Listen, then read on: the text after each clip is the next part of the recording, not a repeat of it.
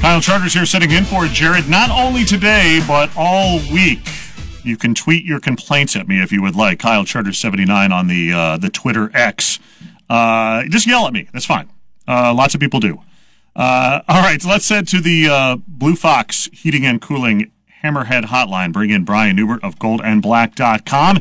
He was down in Arkansas over the weekend, had a chance to watch Purdue in the charity exhibition game, as it turns out, an overtime loss to the Razorbacks. I did, Brian, like that Tennessee, after it beat Michigan State, just tweeted out like its graphic that said didn't count. They won the game. Like, yeah, just, you know, it didn't count.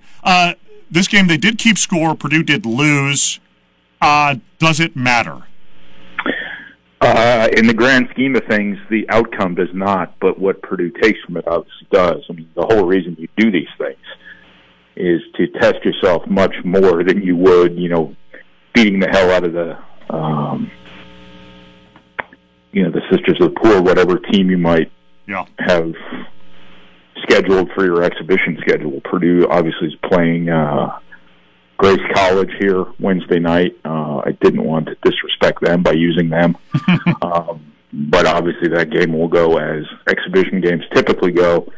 But, you know, Purdue has already played in what amounted to an environment like a Big Ten road game. And this was, you know, for as much as the story about this game is it not counting and it being about the experience, this, you know, felt like an NCAA tournament game at times, and this is going to be exponentially more beneficial to both Purdue and Arkansas than anything else possibly could have been, whether it be one of those close scrimmages or an exhibition game against an overmatched opponent. That there were fans there and there was this really difficult environment makes this just 1,000 times more valuable than, you know, doing this in an empty gym somewhere.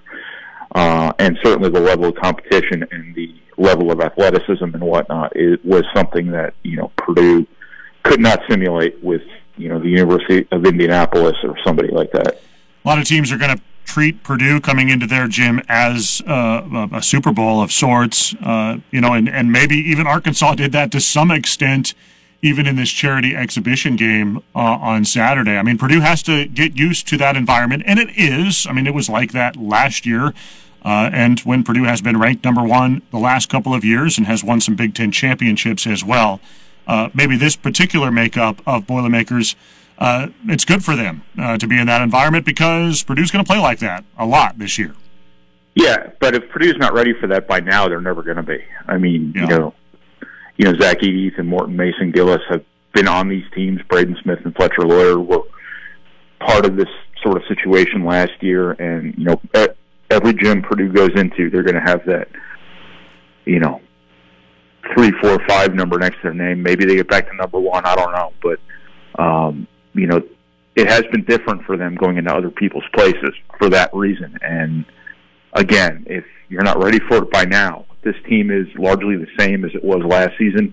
I think it ought to be better than it was last season, but it's that maturity, it's that mental toughness that I think is really one of the biggest kind of hidden keys to this whole season, because Purdue, there's always been that game in January, and it always seems to be Rutgers, where it's like, you know, Purdue's number one, and they just get punched in the face, and all of a sudden, you know, life comes at you fast, as they say. You know, Purdue's got to be ready for that every time they go into somebody else's gym this season. And, again, if they're not ready for it by now, they're never going to be. 20 turnovers for the Boilermakers in that game. That's too many, obviously. I mean, if Purdue could cut that in half, maybe 12, somewhere around there, it would be in pretty good shape, it would seem. That and maybe shooting, three-point shooting, are going to be the two big things that we're going to look at all season long, right, statistically for this team? Yeah, I mean, they obviously have to take great care of the basketball, much better care of the basketball than they did Arkansas. Part of that was the way Arkansas, you know, defends, as aggressive, as physical as they are, as long as they are. But part of that's on Purdue, too. I mean, I think they're still working some things out lineup-wise. They have some moving parts from a personnel perspective. They haven't played together a whole lot. You're asking, you know, Braden Smith to walk a pretty fine line here between being an an activated scorer and, you know, taking good care of the basketball, making great decisions, kind of things like that. But you got to keep that number down. And but Purdue got defended at Arkansas, you know, unlike any way they're going to get defended in the Big Ten, to be honest with you. And I think that's probably part of it. Part of it's on Purdue. Part of it's just, it's the first game. Yeah. Everybody's going to be a little bit rough around the edges.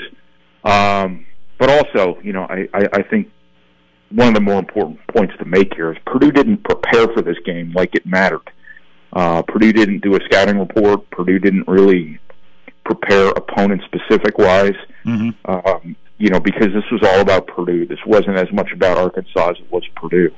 And when you have an actual scouting report and you have actual detail to follow, I think that, you know, Purdue's going to clean up some of those turnovers, and Purdue's going to be better defensively than it was.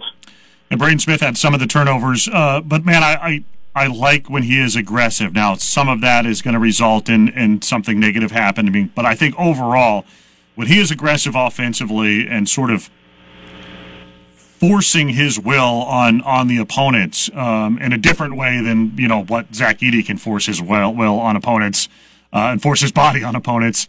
But when Smith does that, I just think it makes Purdue just a more dynamic team offensively. And while you'd like to see the turnovers not be that high, you definitely like it when he's, you know, trying to be aggressive on offense.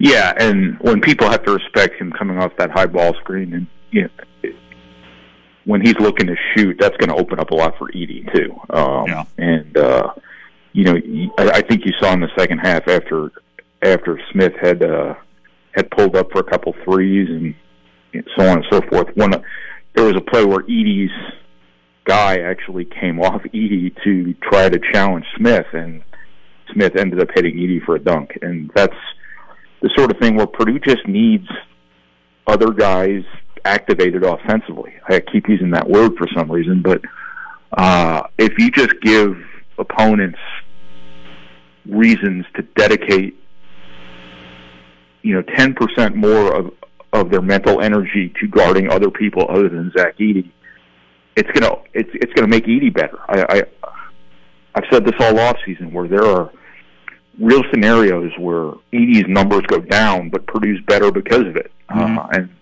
this is kind of one of those examples where, you know, having to guard Braden Smith off that pick and roll stuff with Edey is really going to open up stuff for other people too. And I think that's a big part of the reason why Purdue wants him looking to shoot first, pass second, while understanding that when he's looking to shoot, his basketball instincts are good enough where the passing stuff is going to come to him. That's the same approach they took with Etwan Moore, same approach they took with Carson Edwards to a certain extent, and it's the same approach they took to Jaden Ivey, and that's how they're kind of treating Braden Smith now. I think you're going to see him really, really be a much more productive player this year for that reason. Talking to Brian Neubert of goldandblack.com on the Blue Fox Heating and Cooling Hammerhead Hotline. Brian, did you get any sense? I know there's been a lot talked about, you know, rotations, especially in the front court, rotations with Purdue's depth, and how you sort of manage having a dozen players who seem like they are capable of playing on game day, but only 200 total minutes. Did you get any sense from watching the game, you know, any sort of rotations or what Matt Painter is still looking at, you know, anything like that? I don't think I did, no. You know, I think they played every combination of center and power forward possible. Yeah. In the first half, other than Will Berg, you know, I think they're still working things out in terms of, you know, Trey Kaufman-Renn and Zach Edey playing together. Trey Kaufman-Renn started the game. Mason Gillis finished the game. And, you know, as any coach will tell you, it's not a matter of who starts, it's a matter of who finishes. Obviously, they had more confidence in those lineups with Mason Gillis there at the end. And I think that's going to be a work in progress, figuring out the Kaufman-Renn Edey thing. I think from a defensive perspective, there are some real complications there. But, you know, between Cam Heide, Miles Colvin, what's going on there? They started Lance Jones. Lance Jones played a lot of minutes, and I think, you know, did some really positive things. But just there's going to be a lot of smoothing out that's going to have to be done here. You do have a lot of guys who are talented, but you also have a lot of guys you trust. Yeah. And I think Ethan Morton and Mason Gillis at this stage of their career are guys that really have a lot of trust, even if they're not as if they don't have the same upside as, you know, some of the younger guys coming in behind them do. So it's going to be a situation where, you know, Painter's going to have to strike a balance between ability, scoring potential, and, you know, trust and experience. And ideally, you'd like to have both in the same guys. And I think in time, some of these guys you will. But I think right now this is very much going to be a work in progress. And it'll stay a work in progress into the first few weeks of the season, I'd imagine. You're not going to figure this out against Grace College. No. And you aren't going to figure this out necessarily at Arkansas. A lot of the run Ethan Morton got late. He was offense defense subbing with Fletcher Loyer because they were going after Fletcher Loyer a little bit, and you know they made playground shots over Ethan Morton too. But I think there's going to be a lot of situational stuff too like that. But I also think that really puts to the test Purdue's ability to 1 through 11, be prepared at all times and be mature and be engaged all throughout the week and you kind of stuff like that. That's hard to do, but this is going to be a process. Purdue will play that home exhibition game against Grace. Now, Grace is a good program there at its level, solid in a IA team, but it likely will be overwhelmed by the size and athleticism of the Boilermakers. What can Purdue learn, if anything, on Wednesday? I don't want to put too much stock in any of these exhibition games, but it would be good if Purdue shoots well, not just because that would mean, hey, more points.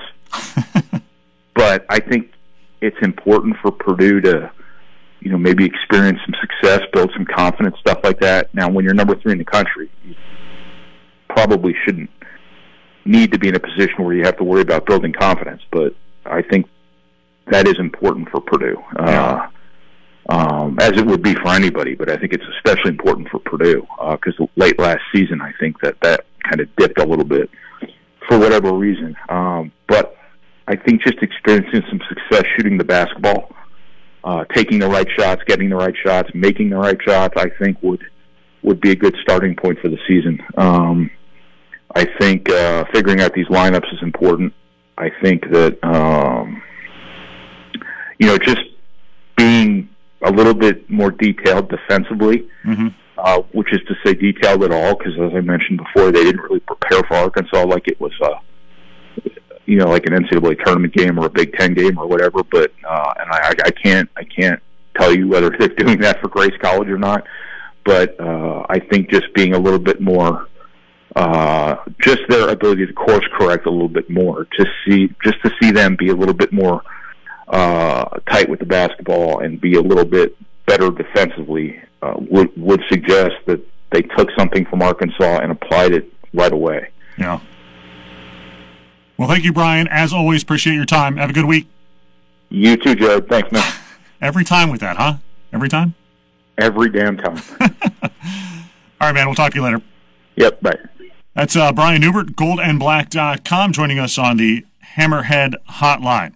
Let's take a break. We'll come back. We'll flip over to football, talk a little bit about the Boilermakers ahead of the game against Michigan this week after the loss to Nebraska over the weekend. We'll do that coming up next. This is 101.7 The Hammer. 101.7 The Hammer.